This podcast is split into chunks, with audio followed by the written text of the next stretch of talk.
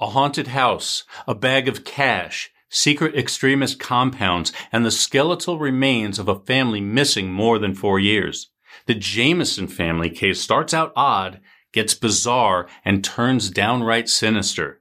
This has got to be one of the strangest unsolved mysteries you'll ever hear. Let's get into it. Hi, I'm Chris. Welcome to True Crime Recaps. I have an unforgettable Who Done It to tell you about today, and I'm looking forward to hearing your theories. And here's what you need to know. The Jamison family members were 44 year old Bobby, 40 year old Sherilyn, 6 year old Madison, and their dog Maisie. And they were last seen in Red Oak, Latimer County, Oklahoma on October 8th, 2009. On the day they disappeared, the whole family, including Maisie, drove up to Panola Mountain to check out a 40 acre plot of land they were thinking of buying. At the time, they lived about an hour away in Eufaula, but their plan was to convert a large storage container they owned into a living space up there. Now, normally, the real estate agent would have met them at the property they were considering. But for some reason, on that last day, they specifically told her they wanted to see it alone. All they wanted from her were the GPS coordinates so they could find the place, which was out in the middle of nowhere. Legend has it the mountains served as a hideout for outlaws like Jesse James and Belle Starr. And these days, locals, including Sherilyn's mother, whisper about extremists, cults, and drug dealers using the mountains as a secluded base of operations. And they didn't take kindly to outsiders. Not then, and not now.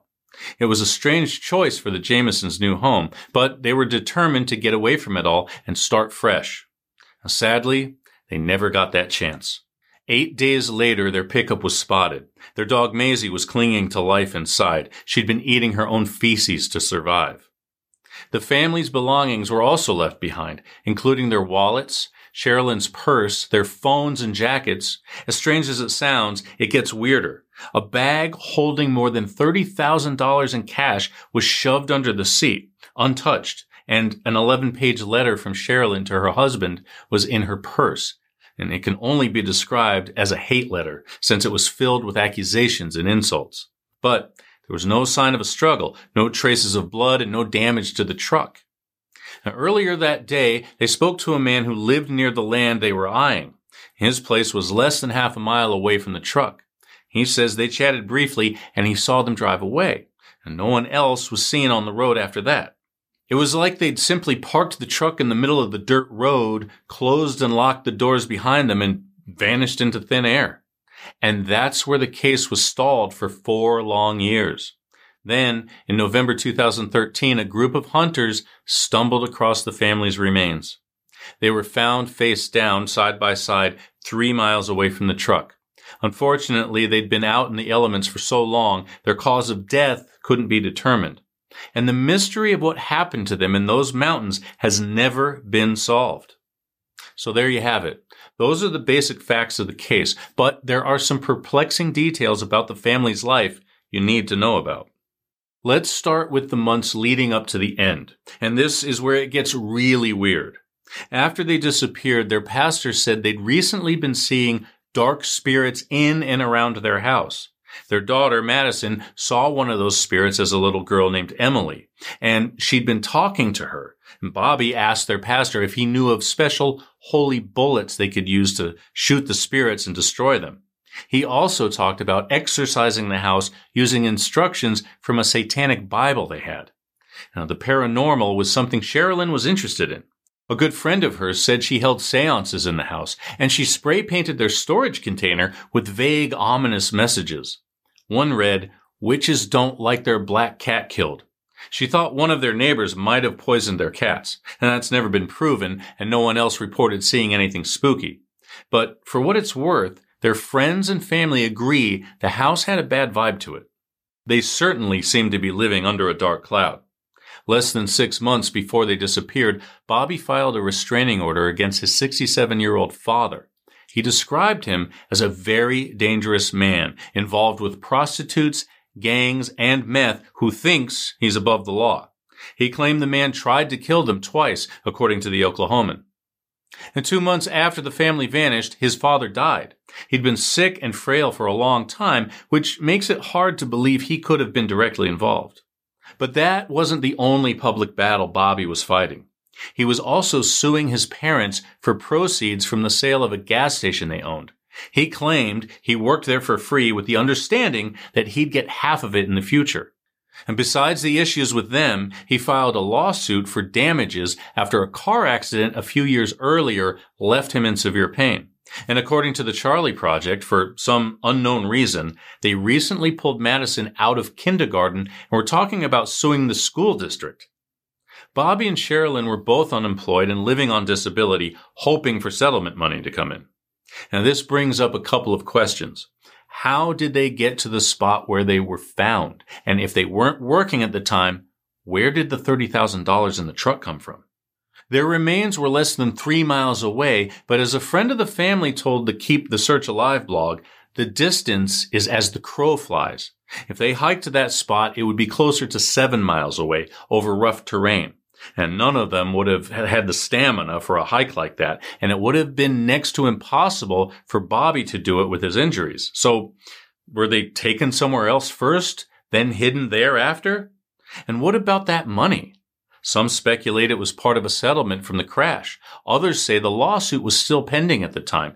It's been rumored that it was drug money. But there's nothing to show the couple was using or dealing drugs at all. And if the money was key to what happened to them, why was it left behind?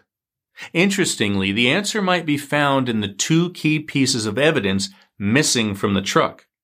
A 22 and a brown briefcase. A home security camera captured Sherilyn and Bobby packing their truck the day they left. But even that simple task looked odd. Maybe it's just because we have the benefit of hindsight knowing what would soon happen to them. Or maybe something was very off that day.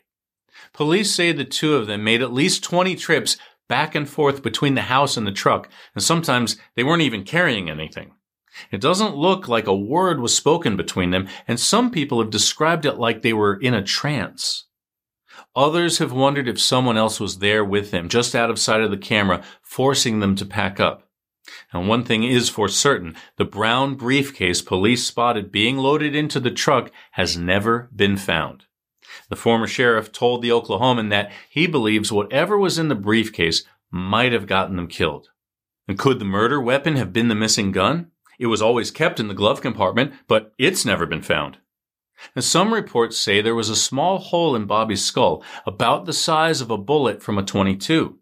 Was this a murder suicide? Sherilyn struggled with severe depression. The 11 page hate letter to Bobby suggested that divorce or worse was on the horizon. But friends and family explained that away, saying it was just her way of coping, of venting, like the way a therapist might tell you to write it all down in a letter, but not to mail it. And there's no way of knowing if Bobby ever even saw that letter. If he had found it, would that have been motive enough for him to turn on his family? There's no indication she was afraid of him, and her marriage wasn't the only thing stressing her out. Not long before this, her sister died in a freak accident after an allergic reaction to a bee sting on her tongue. And Sherilyn was having a hard time moving past that. Maybe a fresh start in a new place was exactly what she needed. Except her son from a previous relationship didn't even know the family was planning a move. And he'd last spoken to her two weeks before they drove up to the mountain. So the question remains, would she have taken out her family to escape the reality she was struggling with? The people closest to her say no, not least because she wouldn't have left the family dog in the car. There's no question the dog meant everything to them. And if the small hole in Bobby's skull was actually from a 22, he was the only one found with that type of damage. The remains of Sherilyn and Madison offer no hints about what could have killed them. So if the threat didn't come from inside the family, who else might have had a motive? The only person interviewed by the police was a man who'd been renting a room in their house. Not long before she vanished, Sherilyn forced him out at gunpoint after she found out he had ties to a dangerous extremist group. Her mother thinks that might have earned her a place on the group's hit list, and rumor has it their compound was hidden up in the mountains where they disappeared. But ultimately, the former renter was cleared. The only other clues come from the phone Bobby left behind. The last picture saved shows Madison with her arms crossed, looking away from the camera. It was allegedly taken the day before they went missing. But who snapped that photo and why? And her grandma says Madison loved taking pictures. She always had a big grin on her face. Now, that's not the case here. Is this proof that something was wrong? Or is it just a candid photo of a kid ramping up to a tantrum? Is she talking to someone? Maybe Emily the spirit child and her parents were hoping to get a glimpse of her through the camera's lens? We may never know if that picture is significant, but his phone had another secret to share. According to Strange Outdoors, phone records showed the voicemail was accessed on the 12th, four days after they were last seen. If that's accurate, then who checked it and why? One thing's for sure. Each clue can be interpreted in a hundred different ways. What's your theory? Thanks for spending some time with us today. If you like getting all the crime in half the time, Amy and I are here every week with new recaps. Until next time, take care.